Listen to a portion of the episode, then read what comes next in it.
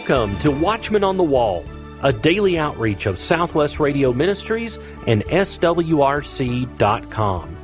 Greg Patton is back today to wrap up his revival meeting, and James Collins welcomes Billy Crone back to the program. Thank you for being here today. We are so thankful that you chose to spend part of your day with us. Whether on the radio, online, or on one of our podcasts, thank you for being here. Before we get into the teaching today, I want to encourage you to check out our website, swrc.com. There, you'll find the latest prophecy related materials. New items are being added almost every single day. swrc.com. There, you'll find resources by Jonathan Cahn, Tom Horn, Mark Hitchcock, James Collins, J.R. Church, Rob Lindsted, Larry Stamm, Donald Perkins, Dr. Kenneth Hill, Michael Hoggard, and many, many more. Hundreds of books and DVDs right there for you, your Sunday school, homeschool, or small group. Check it out. swrc.com. That's swrc.com. Here is Greg Patton.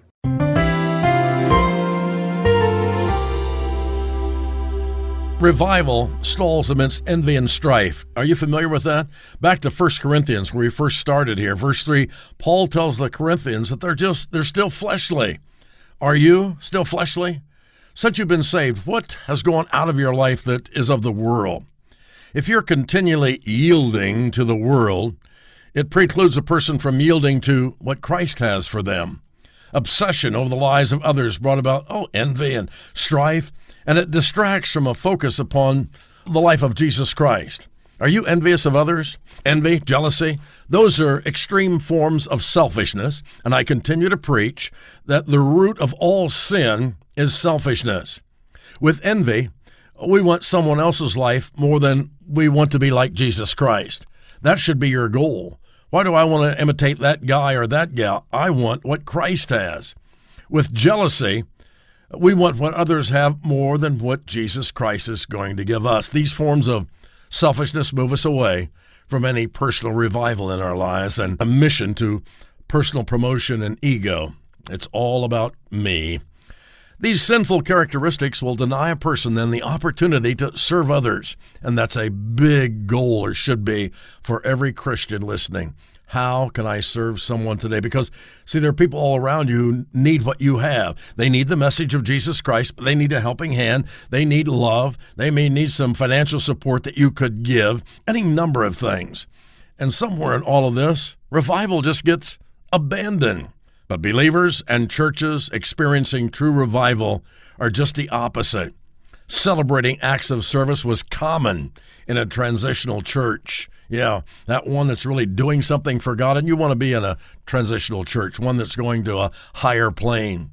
They agreed with this statement Our church celebrates when members serve the local community. Are we doing that in your church, in your area of the country? Fleshly attitudes, refusing service to one another, is just a self inflicted wound. It really is. Boy, when I was a young person, I used to tease my sisters chase them around with garter snakes, scare the fire of him. My older sister got so mad one day. She said, Oh, you want to play, huh, Greggy? She chased me down and grabbed a hold of my arm. I didn't know what she was doing. I made a fist. You know how you can do that sometimes? You just do it automatically. You think about it, getting ready to fight. And she took my hand, turned it around, and started punching me in the face with my own fist. Now, if I'd have been halfway bright at that time, I would at least flatten my hand so it was a slap, not a punch, because it was hurting. And I was doing it to myself. It was a self inflicted wound. When we serve, envy and jealousy have no room to stall you out, and revival happens in your life or in the life of the church. The service becomes an outworking of Christ transforming you. And that's what you should want. Growing each day in Jesus Christ, I mean, right till the end. And then revival stalls when we live like the world. We're going to be doing an entire series coming up because it has been my entire life working in the media, starting at age 12. I mean, I have been in radio and television. I have done talk shows on both. We have had highly rated news broadcasts as an anchorman, highly rated radio talk shows, and the world, I'm telling you, my friend, is after you. Those movies, those television, it's pretty hard to turn on any television today unless you're able to see, you know, one of the nature programs, etc., uh, or you get on some conservative channel and you're watching something there. It's just so hard. We see the world and then we want to be like the world. There's a short passage from Paul in question there in verse 3. He simply asks you this Hey, aren't you living like the world? That's what he's saying here in 1 Corinthians 3. I mean, you're just living like the world. You're a Christian. What an indictment for believers who have stalled, who have stifled revival. One of the greatest condemnations that comes into the life of a Christian, you or me, is that he or she has settled for just an ordinary life. And how scary is that? C.S. Lewis, you've probably heard that name. The Weight of Glory. He wrote this We are just half hearted creatures, aren't we? We are half hearted creatures, fooling about with drink and sex and ambition when infinite joy is offered to us. Like an ignorant child who wants to go on making little mud pies in the slums because he cannot imagine what is meant by the offer of a holiday at the sea. We are just too easily pleased in the world today. C.S. Lewis. You know what? Lewis is right. We should see the pleasures of this world as nothing more than, for the most part, trash comparison to revival? Are you kidding me? And the transforming power of Almighty God? I mean, that's the life over there. What are we still hanging around over here for? I mean, how old are you? How much longer are you going to live? I'm telling you, life is just too brief to live like the world today and to deny our position in Jesus Christ. Doesn't it seem counterintuitive to you? But giving our lives over to the power of Almighty God every day, make a commitment every day, is the active path of experiencing this revival day by day in your life, my friend. So maybe this week, how about starting it this week? We do it at the cross all the time. We have our church pray something like this Lord, I choose to be sold out totally to you today. Today, let me cross paths with those who need to see how your power can transform a life. Let me put others ahead of myself today, rejecting the lure of this old world. It doesn't have anything to offer. God, help me live like Jesus Christ today.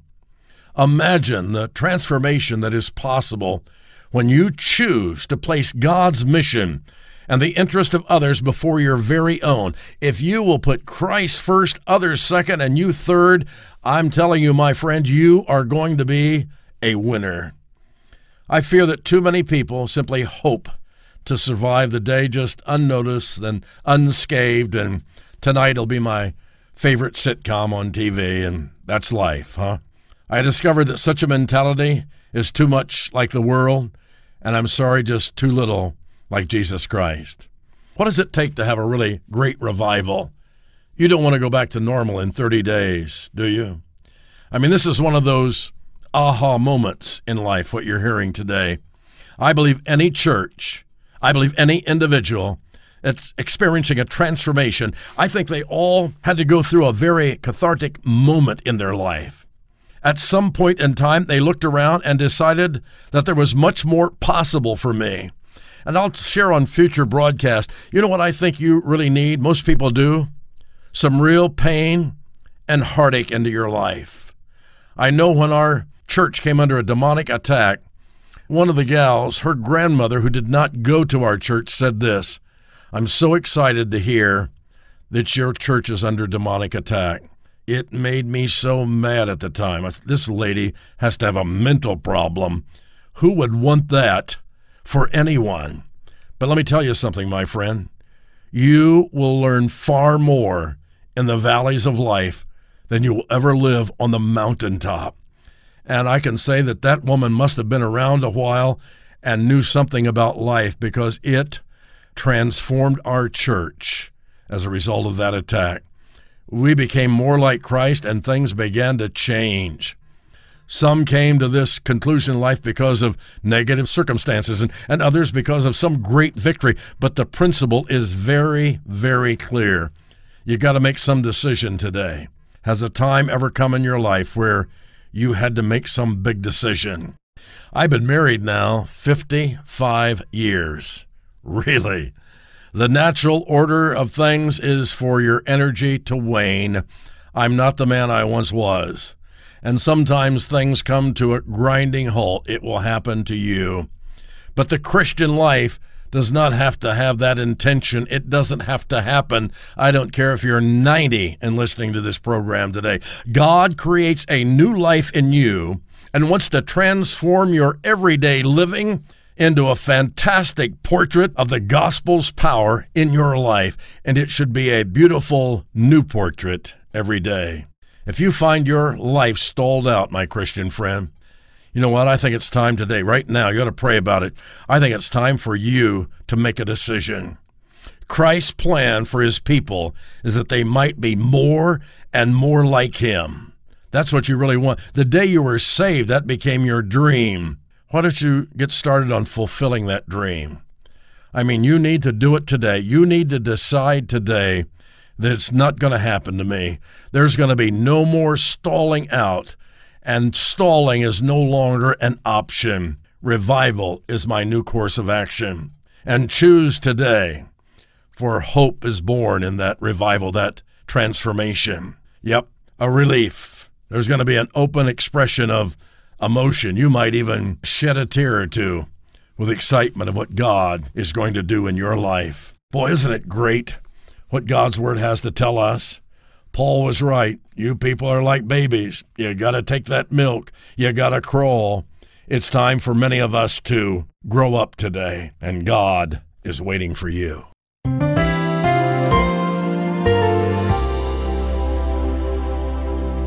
For a copy of Greg Patton's complete message, call 1 800 652 1144.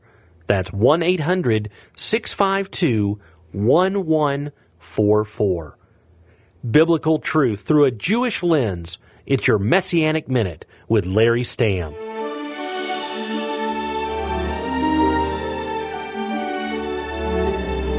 Shalom, friends. Larry Stamm here with the Messianic Minute Biblical Connections Through a Jewish Lens. In Isaiah 56 7, God said about the temple, For my house shall be called the house of prayer for all nations. When Jesus came to earth and sacrificed his life on the cross, he made the way of salvation to people of every nation, and now all who put their trust in him are welcome in God's house of prayer. For God's redemptive plan is not exclusively for Jews or Gentiles, it's for mankind. For God so loved the world. If you know the Lord Jesus, not only are you his household, but you are also his house of prayer. As the Apostle Paul wrote in Ephesians 2, verses 20 through 22, Jesus Christ himself is the chief cornerstone, in whom the whole building being fitted together grows into a holy temple in the Lord, in whom you also are being built together for a dwelling place of God in the Spirit. Hallelujah. For more connections, visit our website at larrystamm.org or see our Larry Stamm Ministries Facebook page.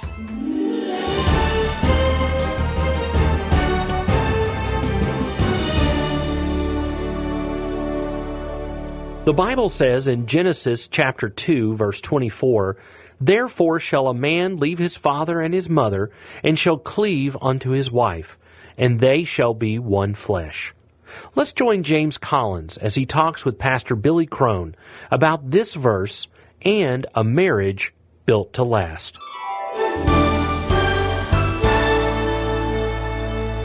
The Bible says in Genesis 2:24, "Therefore shall a man leave his father and his mother, and shall cleave unto his wife, and they shall be one flesh. This is the account of the first marriage. When God created the first man, he sought a suitable counterpart. He chose neither an animal nor an exact duplicate of the man, but instead, God created a woman, uniquely formed for intimacy, companionship, co workmanship, and procreation. God joined together the first man, Adam, and the first woman, Eve, who was taken from man's side in holy marriage.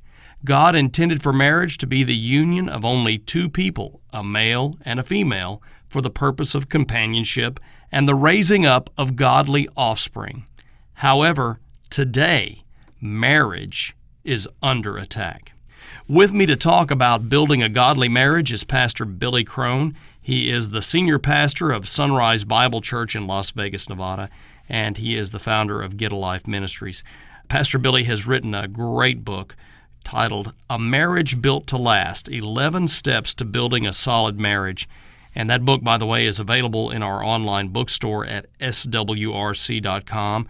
Or if you'd like to get a copy, you can call toll free 1 800 652 1144. Pastor Billy, thanks for being on The Bible Says with me today.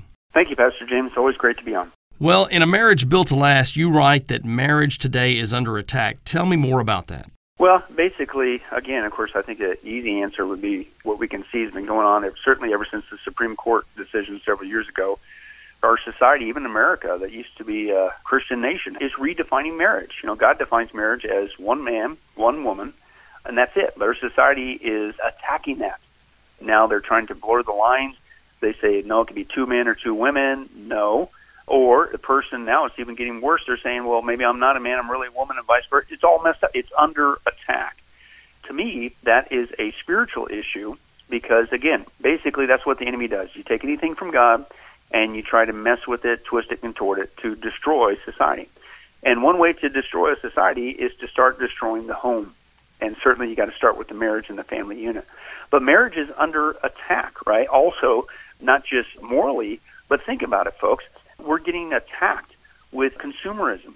You look at the average family and marriage, you know, it takes time, it takes work. You know, you work at it, you communicate with one another, you work through issues, but we ain't got time to be families. We ain't got time to be a husband and wife. We're so busy with consumerism. We got to live that American dream. We got to get out there and run the rat race. And, you know, the whole goal of life that society says, God doesn't, but society says, you know, you got to get out there to get a, a good job. And a good job is one that pays a lot of money. And why do you need that money? Because you need more money and more money to buy things you don't need to impress people you don't know and then don't even seek and care. And then you not only need one income, you need two incomes. And then you got to get that stuff and you better get it now. You got to go into debt, right? Because you got to have instant gratification. You can't save up money and be responsible. No, you got to get it now. And then you become in debt and you become a slave to that. Now you got to work another job. Now you got to spend more money. And guess what? It destroys your marriage because you ain't got time. You ain't got time to work the issues. I, I like what one guy said one time, Pastor James, he said that's an acronym actually, and it stands for dumb excuses for buying things, mm. right? And that's what our society does, right? Get you in debt because you become a slave to the system, and it steals away your time. And again, so consumerism, this constant busyness, we ain't got time to be a family. Feminism has crept in and is messing with it. They're trying to make men more like women. They're trying to make women more like men. They're getting men and women to fight instead of understanding their God-given roles. That there's complete unity in the biblical model. It's just different. I liken it to like a peanut butter and jelly sandwich, right? One side's got peanut butter on it, the other side's got jelly, and if you put them both together, you have something even more fantastic, right? Well, society says no. You have to be like me, or I have to be like you, or you know, I'm jelly, but I want to be like peanut butter. No, leave it alone. God made them male and female on purpose different for a good reason. And then, of course, the whole sexual revolution that we're still dealing with, unfortunately, from the 60s and the 70s. And you wonder why, you know, infidelity, divorce, all that. Marriage is under attack. And we need to realize, folks, that it doesn't mean you got to, oh, just give up and roll over and be defeated. No, understand it's not going to be as easy as it used to be. Okay? The good news is God says if you'll just devote the time and take the time to do the work, okay, then you can have a marriage built to last. You just got to do it God's way and stop living the way the world or thinking the world says you need to live and act and behave in attitudes towards marriage. You need to get back to God's way. Well, now you said men and women are different, and to that I say, praise God, viva la difference. But other than the obvious physical differences, you write about how men and women are different emotionally. I know, for example, in my own case, my wife, her love language, if you will, she really loves for me to tell her that I love her. I, on the other hand, I'm, you know, it's, it's, yeah, it, it's okay, whatever. But when she tells me that she's proud of me, I'm telling you, boy, my chest kind of pokes out, and I really thrive on that. And the Bible talks about husbands love your wife, wives respect your husband. So tell us, how are men and women different other than the obvious physical differences? A couple things. One, you know, men are more into conquering things ladies are more into cuddling things, right? You know, you go to the grocery store. What's the guy want to do? He's going in there. He wants to conquer. He's going to go in there and get his stuff and get right back out and beat his time, right? But for the ladies, you know, we joke and say, no, they take their time. They go up and down every aisle typically, and developing a relationship before a commitment to make the purchase can be made, et cetera, blah, blah. We laugh at that, but that's just a different. Men are visually superior, typically. Ladies are more visually sensitive. That's why when you're driving down the car and all of a sudden your wife might scream, hey, look out, look out. And you're saying, what are you talking about? That's 10 blocks down the road. It's because ladies are typically, they have a more sensitive peripheral vision, right? Doesn't mean she's out to get you or nagging you. It just means that there's a difference there. Or when we come home, ladies typically, home is a nesting place. Home is a nest. For men, hey, it ain't a nest. It's just a resting place, right? You come home, a hard day's work as a man, you sit in the chair, and she comes over with the honeydew jar because there's a mess in the nest. It needs to be fixed, right? Not trying to start an argument. It's just a different. And that's just, you know, kind of physical differences. Psychologically, ladies are emotionally sensitive. Guys are typically insensitive. It's not that we don't have emotions. We've got a couple around there somewhere. But that's not a bad thing, right? In a time of crisis, you want somebody who's not as emotional leading to the way out of the mess. But again, there's pros and cons and everything. For ladies, it's great that God designed you with emotions because that's what's needed for the nurturing care of the family and the kids, etc. Leave it alone. God knows what He does. And then here's a big one. I remember coming across this stat. Ladies tend to communicate more. Men communicate less. In fact, men on average speak 12,000 words a day. Ladies speak about 25,000 words a day, right? And that explains a lot, right? When the husband comes home from a hard day's work and the lady says, "Hey, how was your day?" and he doesn't hardly say much. It's not that he doesn't care. He's already used up his twelve thousand words for the day, right. basically. But the lady, she's just, you know, she's got thirteen thousand more to go. You know, so get cracking. I like what one lady had said one time. She said, "Well, the reason why that ladies speak twice as much as men because we have to repeat everything we say." you know, okay, so there's some truth to that. Okay, I get that. But here's my point: as you just read that verse, male and female, God made us on different on purpose. A man shall leave and cleave to his wife. God made us male and female on purpose. Now, listen, our differences are God given, which means they all serve a great purpose. Which means if you're jelly, stop trying to turn the peanut butter, your husband, into jelly. He's never going to be like that. He's peanut butter. And if you're a husband and you're peanut butter, stop trying to turn your wife jelly into peanut butter. You need to acknowledge these God given differences. Now, listen and see how they complement. Our differences from God are not meant to conflict with each other, they're meant to complement each other. You're different. God made you different, male and female, on purpose. Therefore, listen, the other person, they're not your enemy, they're your spouse. And sometimes, as crazy as it is, you know, we look at these differences and we think, well, they're out to get me. They just keep doing the same thing over and over again, and they just try to ruin my day or nag at me, or they don't, you know, no. It might just be you're different. And the challenge is every day prayerfully, God, how do our differences complement? And I'll give you one quick example. My wife and I learned this one. You know, we grew up in two totally different societies. My growing up was in the middle of nowhere in Kansas, and apparently as a coping mechanism, we developed a extremely sarcastic sense of humor. My wife grew up in the Bay Area, in the city, and a very conservative family. And if they laughed, you know, maybe it was one time in 1942. I don't know, but it's just very conservative. And so she marries me, Mr. Laughter Mr. Sarcasm. And to be honest with you, it came out, and eventually I was too much on the sarcasm, right? But frankly, my wife needed to develop a better sense of humor. So you know what God did? I didn't tell my wife, hey, you need to get develop a sense of humor. And she didn't tell me, hey, you need to stop being Mr. Funny Guy. Over time, God took two different people with two different backgrounds, with two different families, and two different personalities. He puts you together on purpose for a reason. And over time, he began the work where I began to tone down my sarcasm because I needed to. But by being married to my wife, it showed me I needed to do that. And then vice versa, my wife realized that, you know what, life is hard enough as it is. There's nothing wrong with a good sense of humor. And she brought it up. So here's my point. My wife and I are different today, not because she pointed a finger and said, you got to be like me, and I pointed a finger at you. No, we allow God to do the work we begin to pray and say, God, how are our differences not meant to conflict but complement? And listen, we're better people today because we're different people. Stop listening to the lie that you got to be exactly the same. You'll never find somebody exactly like you. You're different on purpose. The challenge is to see how they work together. Amen. Well, I want to tell you, Pastor Billy, I think this book, A Marriage Built to Last, is one of the best products that you have ever put out. And my wife and I actually read this book together a couple of years ago. Back then, I was serving as a chaplain in the Army, and I was stationed for a year in Iraq. And what we would do is I read a chapter in Iraq, and my wife read a chapter back here in the United States, and then we would talk about the chapter together on Skype when we would communicate in the evening. We were intentional about communication, like your book says.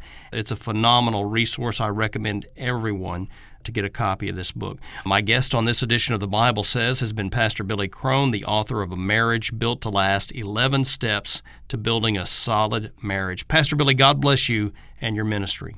God bless you too, Pastor James. Take care. This is James Collins reminding you that the Bible says the grass withers, the flower fades, but the word of our God shall stand forever.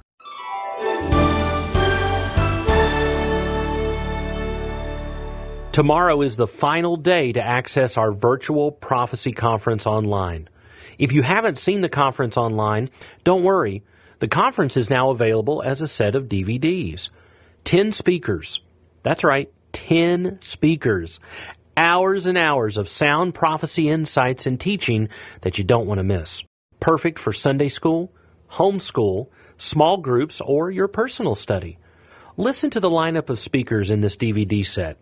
Rabbi Kirt Schneider, Bill Federer, Dr. Larry Spargimino, Billy Crone, Bob Cornuke, Todd Friel, Dr. Kenneth Hill, Michael Smith, James Collins, and Greg Patton.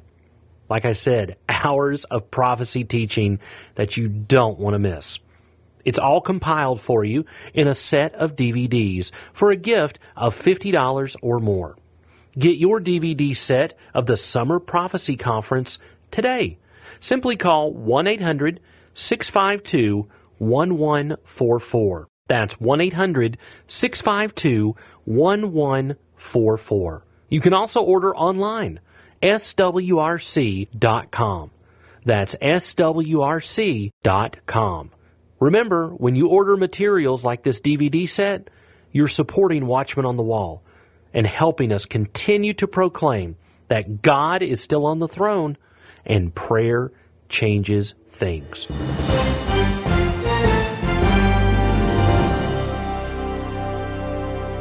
Thank you to everyone who has been participating and watching the online prophecy conference this week. We appreciate you so very, very much. And we hope many, many more will get the DVD set of the Summer Prophecy Conference.